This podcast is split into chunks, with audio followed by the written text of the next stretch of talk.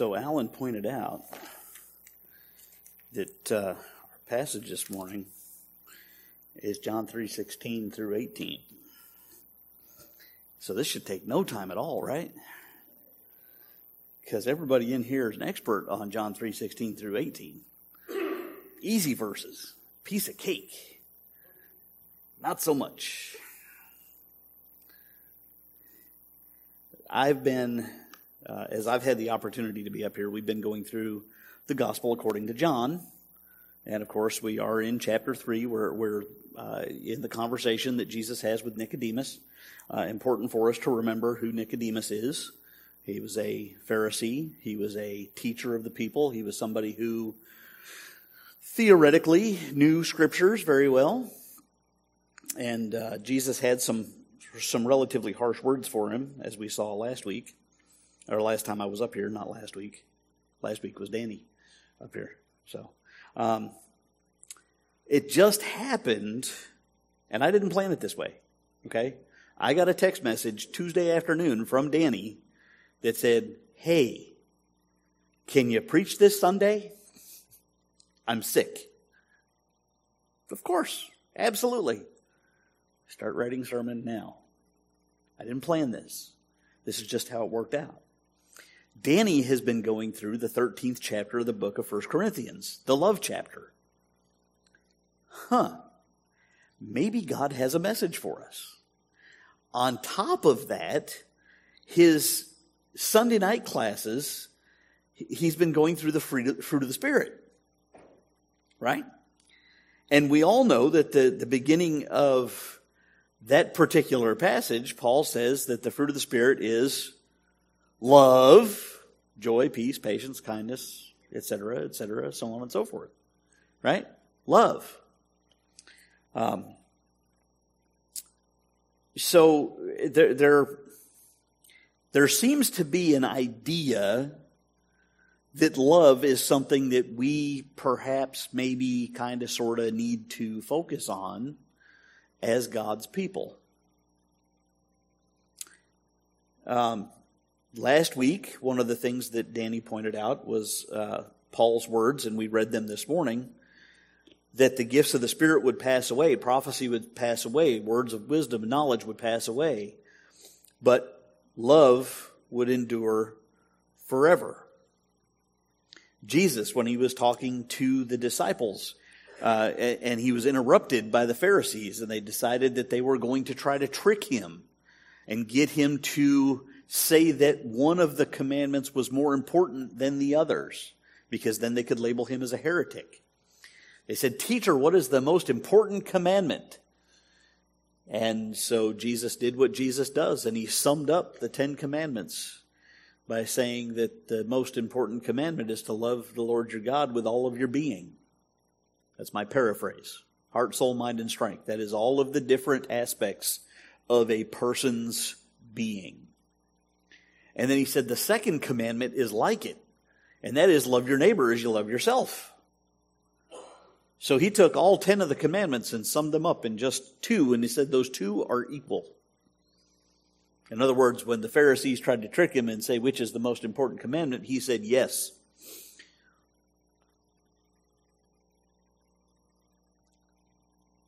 Paul tells the Galatians again with the fruit of the Spirit that their body, and their lives should be filled not by the works of the flesh, which is all kinds of self-serving, self-worshiping activity.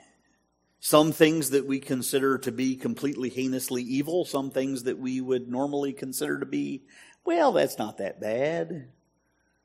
Right? Envy. I mean, yeah, we're not supposed to have it, but it doesn't really hurt anybody. Yeah, it does. Paul says that should not be the mark of our life. Instead, it needs to be love, joy, peace, patience, kindness, goodness, faithfulness, gentleness, and self control. See, I do know all of them. Don't ask me how good I do at practicing all of them. Because I got to tell you, the Sunday night study is really painful if you don't wear steel toed boots. So I can see the look on some of the faces out here. Right? That look says, Bill, we get it. Love is important. We understand. The horse is dead. Quit beating on it. Love should be a major component of the Christian life. We know we're supposed to love our neighbor, and Jesus said we even have to love our enemies. And we're supposed to love our brothers and sisters in Christ. Hopefully, they do not fall into that previous category. I'm just saying, let's be real. Husbands, we're supposed to love our wives as Christ loved the church. And we're supposed to love God with all of our being. Jesus, right before he left, told the disciples, A new command I'm giving you. What is it? Love one another as I have loved you, so that people will know that you are my children. Huh? Love, love, love, love, love, love, love, love, love. The Bible even says that God is love, right? So it probably wouldn't be a bad idea for us to understand what that word, love, it's only four letters, what does it mean? Because in the world that we live in today, that's a big question. What does it mean to love? So, I don't do slides very often, so I'm going to be awkward every time I do slides. Okay? According to the Oxford Dictionary, love, when defined as a noun, is a feeling of affection for a person or a fondness for an object. Okay? As a verb, it means to feel affection or attachment to someone, or to like or enjoy something very much. So according to the Oxford English Dictionary, love is very much an emotional feeling or experience of that feeling.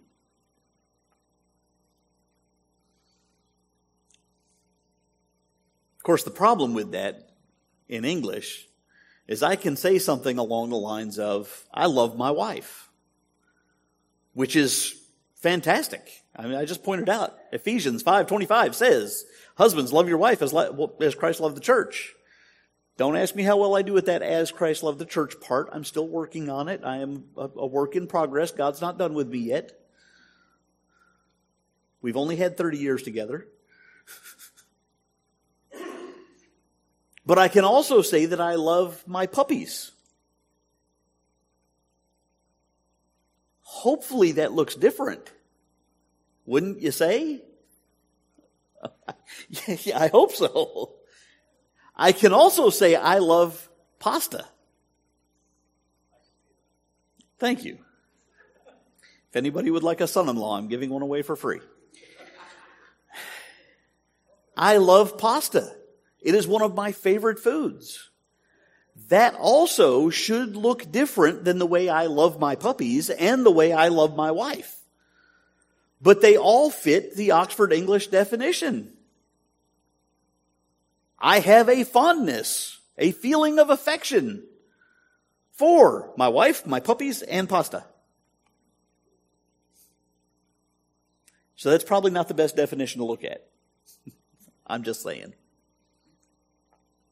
So I, I, went out and did a Google search, which is always the best thing to do. Right? When in doubt, ask Uncle Google. I did a Google search and I pulled up another website I'm not going to refer to that website by name, so you don't go out and go to that website and give them any more advertising money. Okay? And um, they had a they had done a survey and asked because this is this is reliable. What do you say that love is? That was the survey. And so it basically it boiled down to a list of metaphors that people had chosen uh, to describe love. Now,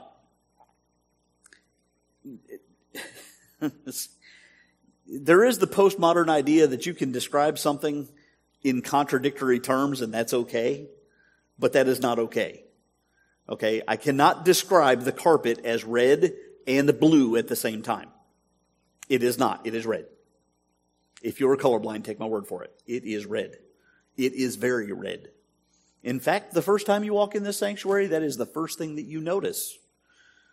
Man, that carpet is red it was 22 years ago was the first time I walked in this sanctuary, and that's exactly what I said. And that carpet is red. So let's look at these metaphors here.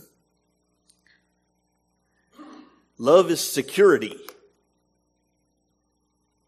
Love is respect. Love is compromise. Love is commitment. Love is equality. Love is patience. Now, are any of these bad in and of themselves? No, I, I think they are all good expressions of love. But is love security? Eh, I'm, not, I'm, not, I'm, not, I'm not sold on that. Not sold on all of these as being a very good definition, maybe description, but not definition.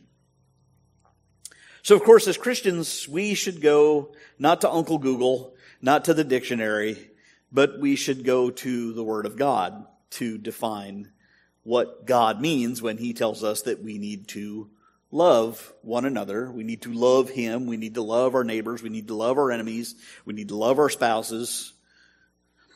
Basically, if it's a human being with a pulse, we need to love it, right? That's how some of us think. I'm just putting it in real terms. Okay? Show of hands, how many of you drove on Pass Road today? Huh? Come on. If, if you pulled into this parking lot, you drove on Pass Road. You had to. Okay? So you have to love those people too. Okay? All of them, because I'm one. so I've already referred to Galatians and 1 Corinthians, and I've talked about the Gospels, Matthew and Luke. Um, so now, if y'all would turn to John chapter 3, or because we live in a modern world, if you do not have a paper copy Bible, that does not make you less of a Christian.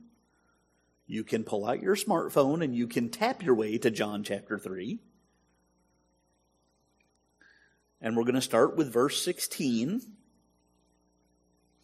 Um, I will be reading from the ESV. That's the English Standard Version. If you have one of the Pew Bibles, I believe those are NIV. If you have your smartphone version, it can be whatever you decide. I'm getting there. Don't be impatient. Once you get to those verses, as is our custom, I would ask everybody to stand for God's word this morning.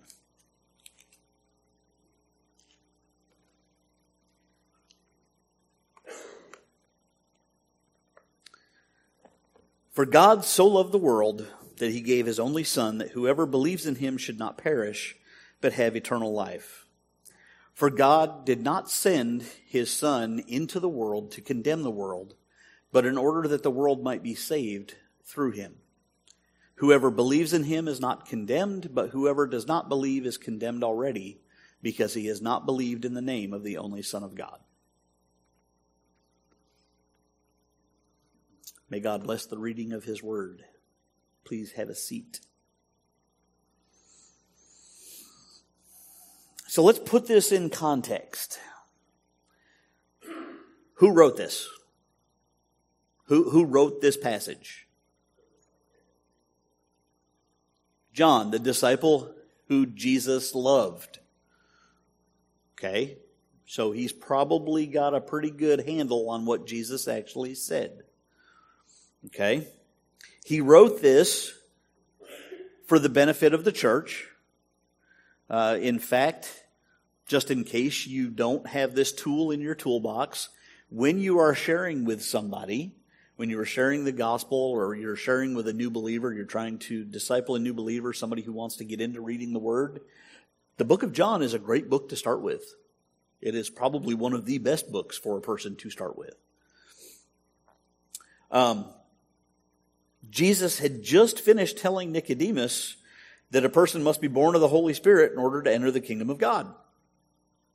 And you remember how Nicodemus responded. You, you must be born again. I'm not sure how that's supposed to work.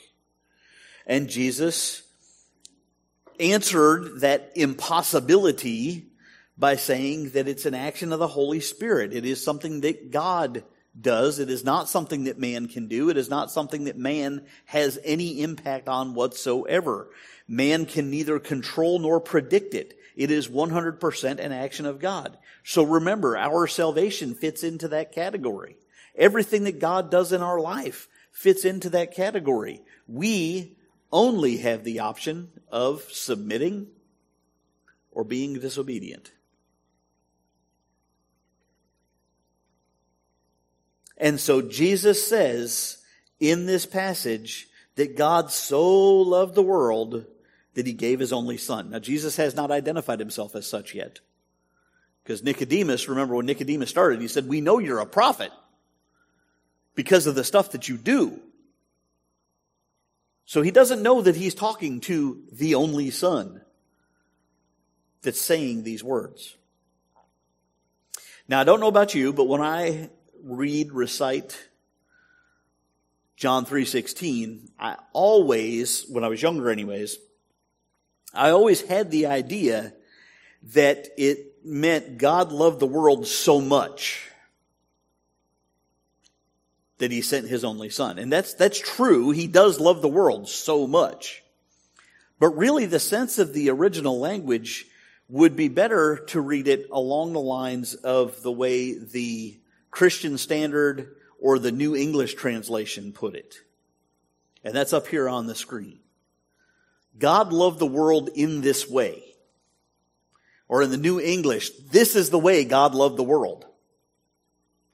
Now, there is nothing better. I am, I know I'm one of those weird, I'm going to admit something, guys. I'm sorry. I like to read instructions.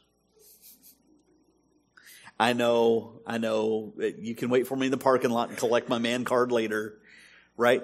I like to know how I'm supposed to do things.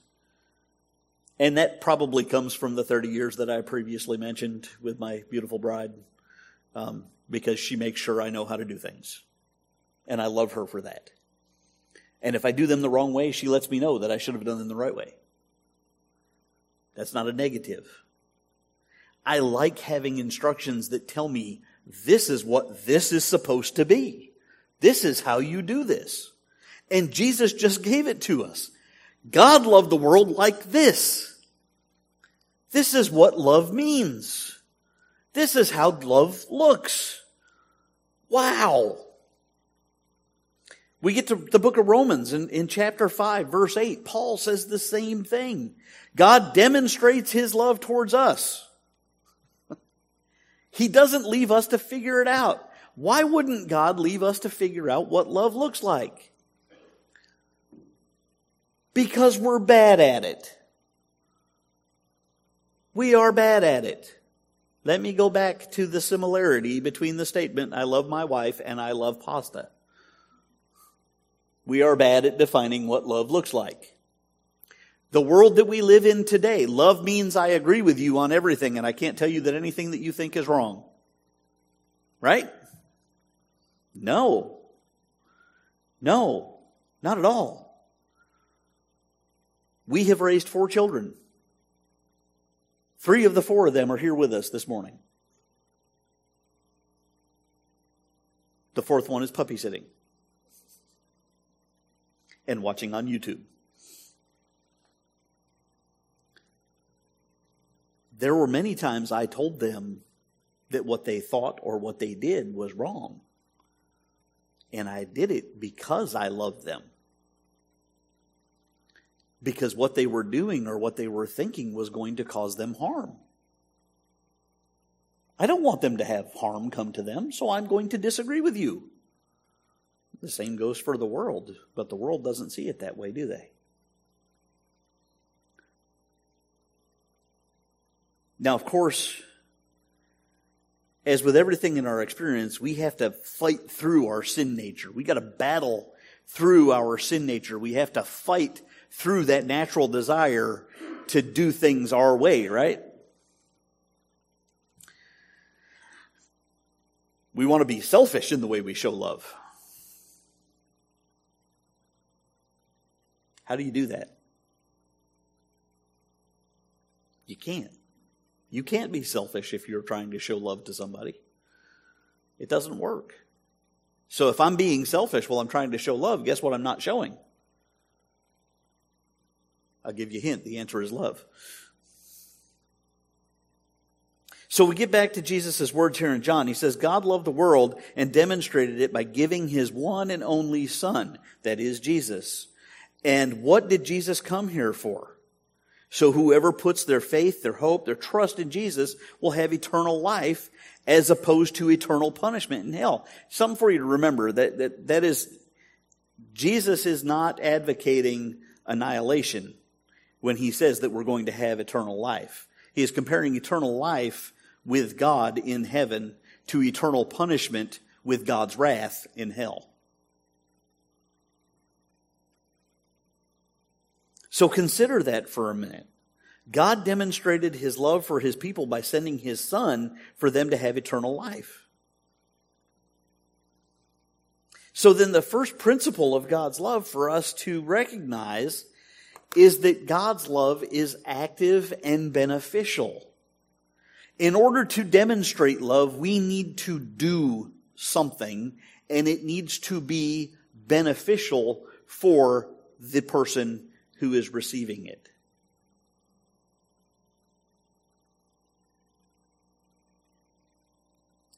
Passive love is not a thing. When we looked at those definitions from the Oxford Dictionary uh, of having feelings, right? Love is a feeling. That's passive. That is a completely passive thing. I love watching football. Does the football team know that? no. No, they don't know that. It is passive possessing feelings about someone or something, being comfortable with somebody, being able to compromise with somebody. That's not an action, and it's not necessarily beneficial.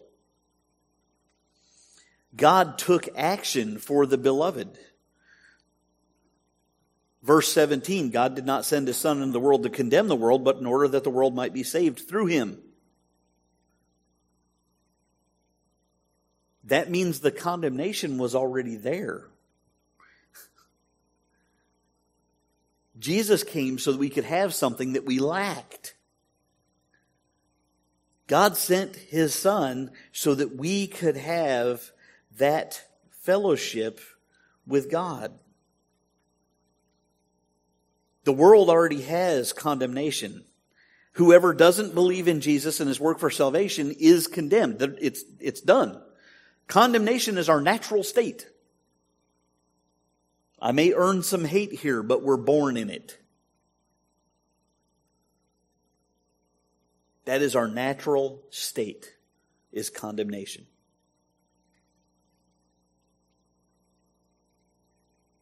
Whoever does not believe God in his promises for a Savior in the Old Testament his promises for deliverance, his promises that he was going to have David's heir on the throne, his promises that Abraham was going to have a son, that the seed of Abraham was going to save his people. Whoever did not believe those promises before Jesus appeared on the scene, and whoever does not believe God's promises now,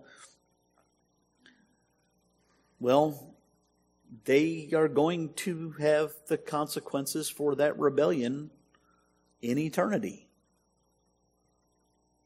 That's kind of rough. It's kind of hard.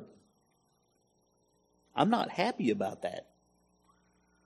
I don't want anybody to suffer that. So I guess then my love for the world better be active and beneficial like God's.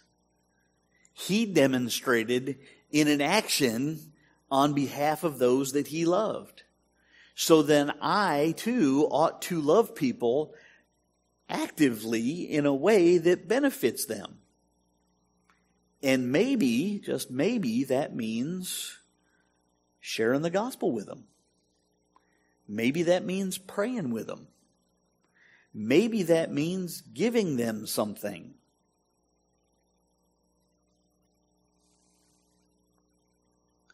So we should make sure our love is active and tangible. I can tell you all day long that I love somebody, but if I don't talk to them, if I don't reach out to them, if I don't check on them, if I don't show them and demonstrate to them some kind of active, beneficial love, then what I have is nothing. Y'all remember what James said about this? About the difference between faith and works? Right? James, half brother of Jesus, probably heard this stuff a lot while he was growing up. He says, if your neighbor that Jesus says you're supposed to love comes to you naked and hungry in the middle of the night and your response is, be warm and well fed, I'll pray for you, and then you shut the door in his face, do you really have faith? Do you really have love? I dare say the answer to that is no.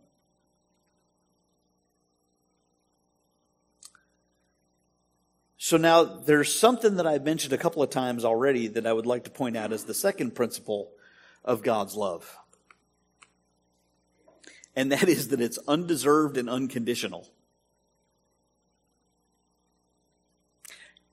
Here's how God loved the world. He sent his son to save people because they were already condemned.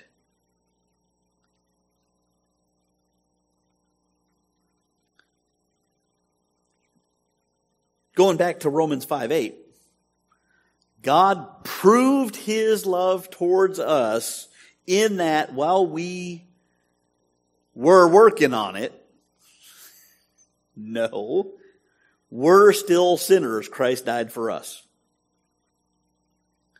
Not one of us, none of us in here have done anything to obligate God to anything.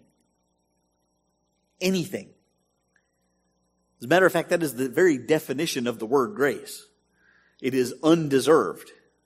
You cannot make God owe you grace. Because the minute it is owed, it is no longer grace. It is justice. It is wages. And what does Paul tell us the wages for our life is? it's not grace. The wages of sin is death. But the gift of God, the undeserved, unmerited, unconditional favor of God that demonstrates His love is eternal life in Christ Jesus our Lord. Huh. Jesus made it pretty clear here in John chapter 3 that the world already stands condemned. There was nothing that caused God to choose that time, that place, that anything for Jesus to arrive except God and His good pleasure. For those of us in here who are saved, I will not make the mistake of assuming that everybody who is sitting in the church house on a Sunday morning is saved. I would like to think that is true, but I'm just cynical enough to think it might not be. Right? But for every one of us who is, and I, am not going to take a test for all of you, but for every one of us who is, which one of us can say we are saved because we deserve it? I know I can't. I know who Bill was before God changed him. Some of you know who Bill was before God changed him. Okay, one of you know who Bill was before God changed him.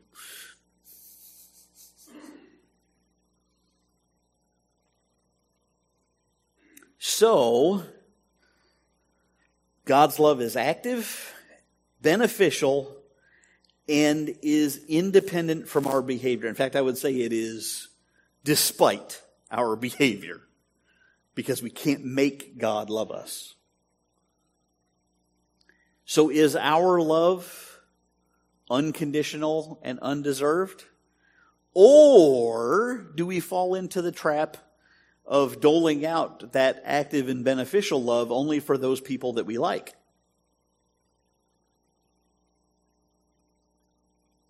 Only to those people that we're comfortable around. Only to those people who are in a socioeconomic status that doesn't make us feel weird. Only those people who look like us, who sound like us, who dress like us, who go to the same church as us.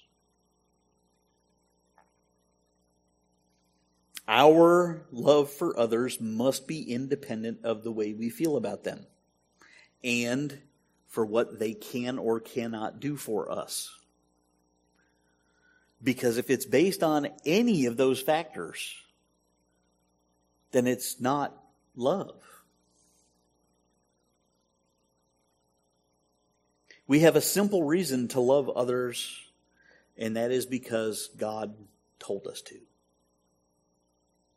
Jesus said it. God said it. I don't have to like someone in order to love them.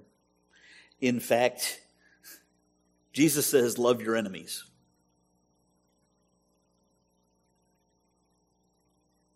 How many of you in here like your enemies? Nobody? Okay, how many of you in here have enemies? Come on, y'all are making stuff up. I will go back to how many of you drove on Pass Road? it's like playing bumper cars out there. It is not natural to love our enemies. They're enemies because we don't like them. Jesus didn't say like everybody, He said love them. we have to make that step to love people regardless of how we feel about them. Now, there's a third principle here. This is probably the first thing that y'all thought of when we went to this passage. And that is that God's love is sacrificial and costly. Love is not cheap.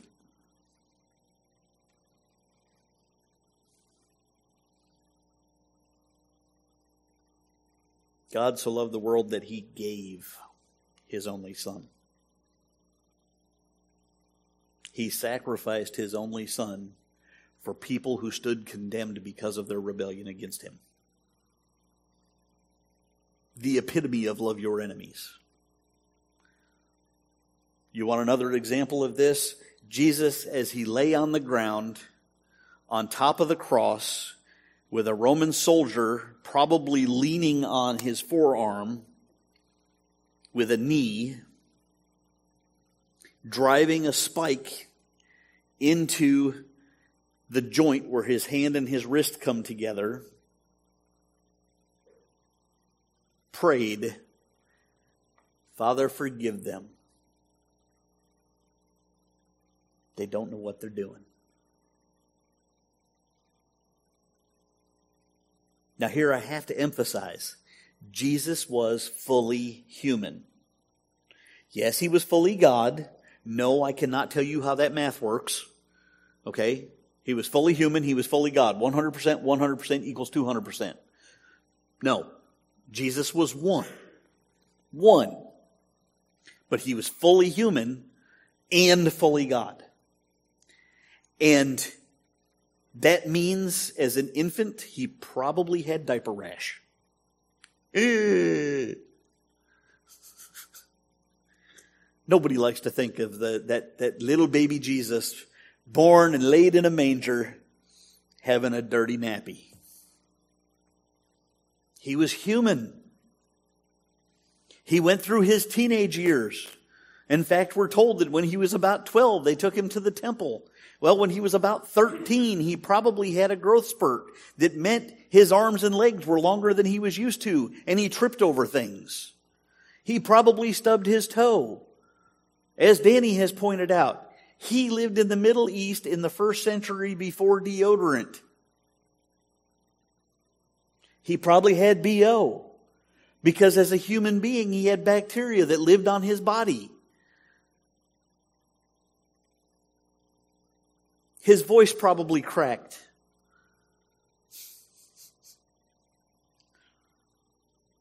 He would have gotten angry. We know Jesus got angry.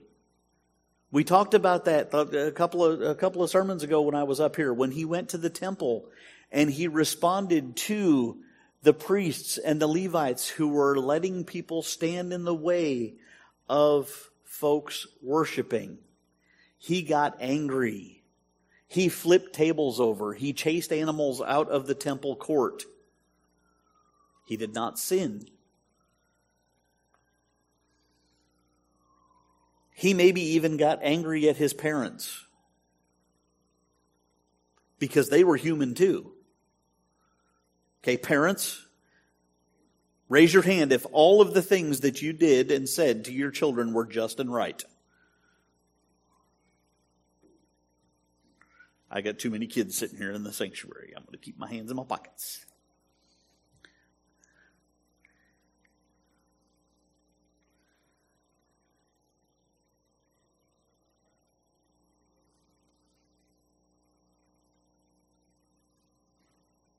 The difference between us and Jesus is he never gave in to that temptation. Now, why am I bringing all this up? Because he is the only person in creation to die without deserving it. The wages of sin is death.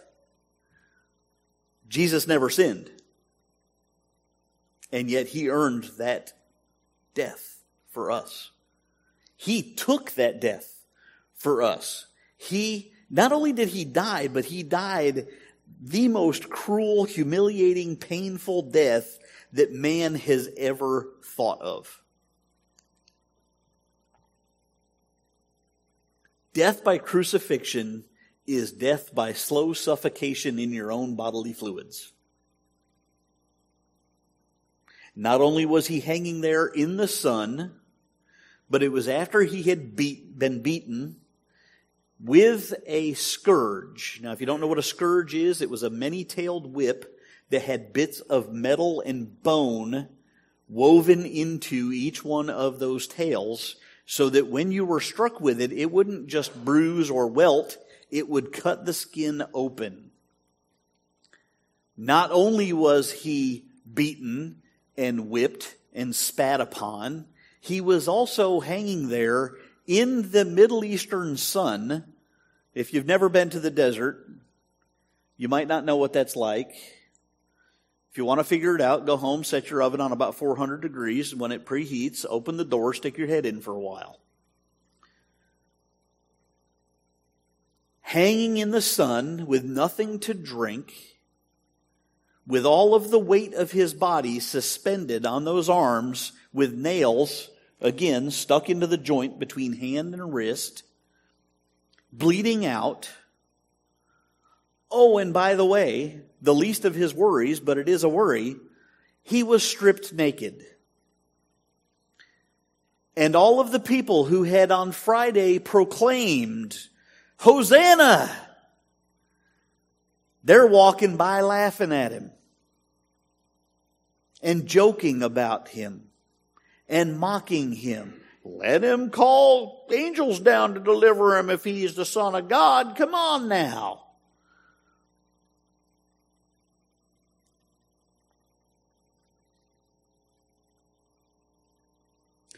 Trying to minimize the horror of Jesus' death by minimizing his humanity would be a really, really, really big error. His death was as horrible as it can be. And he knew that it was coming. He knew how bad it was going to be. Or at least he thought he did. Because when he was in the Garden of Gethsemane, when he was praying, he asks the Father if there's anything else we can do that would, would satisfy this requirement. Can we do that instead? Nevertheless, it's not my will, it's yours. I want to do what the Father commands. And in that moment of hanging on the cross, as Jesus became sin for us, the one thing that he never, ever, ever experienced was the weight of condemnation for sin. He had never experienced it before. But Scripture says he became our sin so that we could become his righteousness. Think about that for just a second. He became our sin. He didn't just take our sin, he became the embodiment of our sin.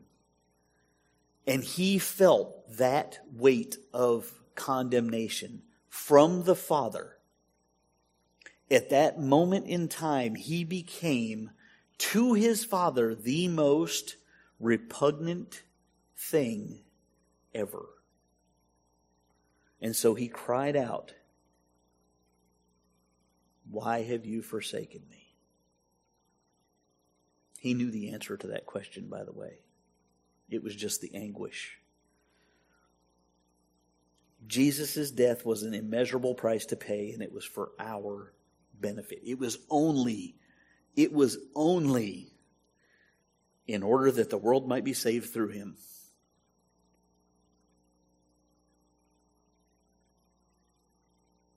Oh, by the way, I'm talking about the bad part Jesus' death. Because we can relate to that humiliation and that pain and that agony and all of those other things, right?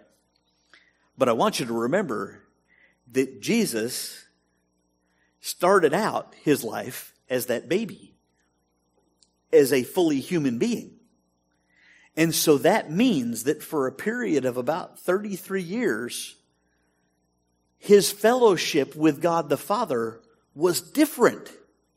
He went from being in perfect, perfect fellowship with the Father and the Holy Spirit, being in heaven with God, being right there in His Father's glory, to being down here on this ball of dirt infested with a bunch of dirty, sinning, lying, cheating, stealing people that He was going to die for.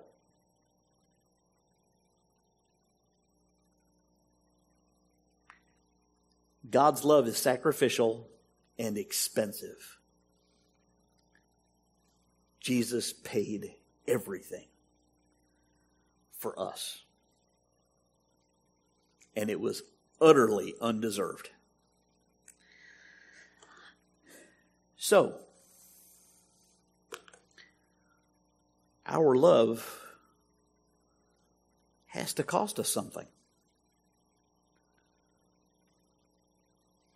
If it is active and it is undeserved and it is costly, what does it cost? Maybe the cost is that $20 that you have in your wallet when the homeless person comes up and says, Hey, I haven't eaten in four days. Now, I know some of you, the minute I say homeless person asking for money, some of you are going to think, well, they're just going to go spend it on booze. Guess what? You're not responsible for what they spend it on. You are responsible for what you do with what God has given you. If He's given you that $20, that's your responsibility. Now, yes, Christians are called to have discernment. And if He's standing in front of the door of the liquor store and he smells like that he just wiped the inside of one of those bottles clean with his t-shirt, then it might be better for you to offer to go buy him $20 worth of food. I know some are going to say, well, I keep gift cards for restaurants in my pocket. Well, guess what? Gift cards can be traded for booze just as fast as dollar bills can. Go buy food and give it to them. Better yet, take them to a restaurant and sit down with them and have lunch. But do you know what they smell like? Doesn't matter. Maybe, maybe the cost is that ego that you have uh, that keeps you from doing something to reconcile with somebody that you've had an argument with.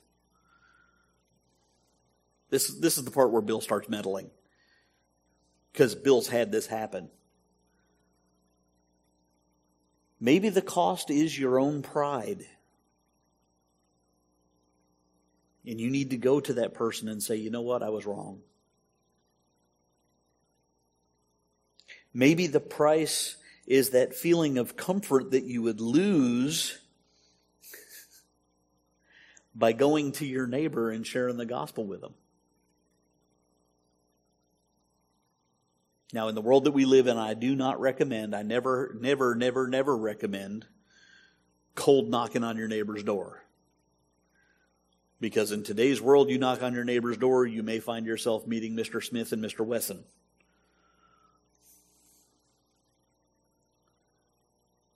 What I do recommend is get to know your neighbor. Bake them a loaf of bread.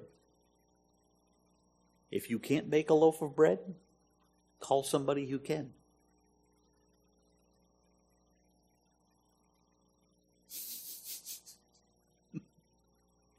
I'm looking at Emily.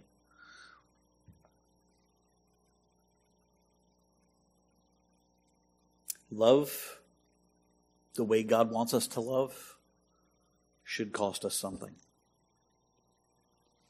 So, what do we do with this? We have this example of love that is set forth in these couple of verses. Love that is active, undeserved, costly. When Jesus says we are to love our neighbors as we love ourselves, that's love that is active. That is love that is undeserved. That is love that is costly. When Jesus says that we need to love our enemies, that is love that is active and undeserved and costly. Our love for our neighbor should be active. It should be demonstrated. It cannot be predicated on whether we like them or not, or whether we think they deserve it or not. And it must be done without regard for, regard for our personal cost. What does that look like?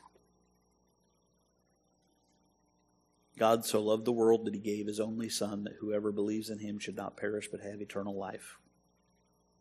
God did not send his Son into the world to condemn it, but in order that the world might be saved through him. Whoever believes in him is not condemned. Whoever does not believe is condemned already because he has not believed in the name of the only Son of God.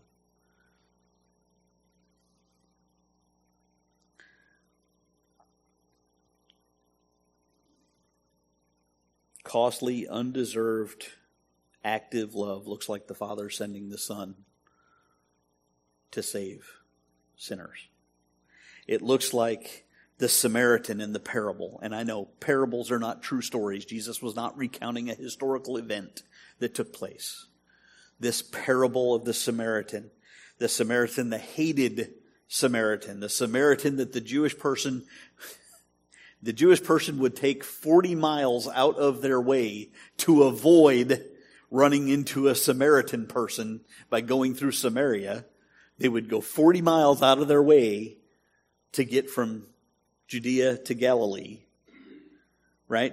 That Samaritan in the story who, regardless of the way he felt about the Jewish person, the victim of the mugging, he picked him up, he tended his wounds, he put him on his mule, he got him to an inn, and he paid for the room, the food, and the medical treatment and said, if it's not enough, I'll come back and give you more. That was active. That was undeserved. And it was costly. That's what our love needs to look like. It looks like the Christian who doesn't judge the homeless beggar on the street corner, but gives his time, his money, and maybe even his own food. Here's the hard part How do we do this? If you have it within you to do this on your own power, please raise your hand. Because I don't need to be the one up here finishing this sermon. You do. None of us do. We can only do this if we have the indwelling of the Holy Spirit. The fruit of the Spirit is love, joy, peace, patience, kindness, goodness, gentleness, self control. We can't do those things without the Holy Spirit. But we can't just sit uh, passively and hope that the Holy Spirit's going to grow those things without us submitting. Remember, I said we had two choices we can submit or we can rebel? There is no middle ground. There is no sitting on the, there's no sitting on the fence. When it comes to the Holy Spirit, you can either submit or you can rebel. You can say yes, God, or you can say no, God. We don't get to tell God, not right now.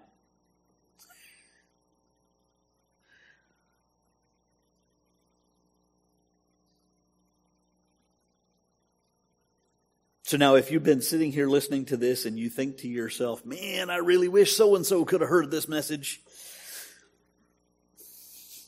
none of us would ever do that. I'm going to give you a piece of advice. I want you to go home. I want you to give so and so a phone call. And I want you to either invite them to your house or see if you can go over to their house, log into YouTube and pull today's message up and watch it together. Sacrificial, costly, and undeserved. Then you can have a discussion about God's love.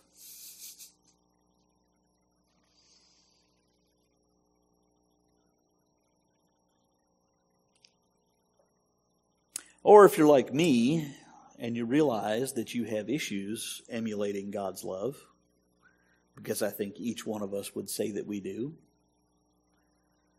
then I'm going to invite you to pray with me. And as always, the altar is open if you want to come up.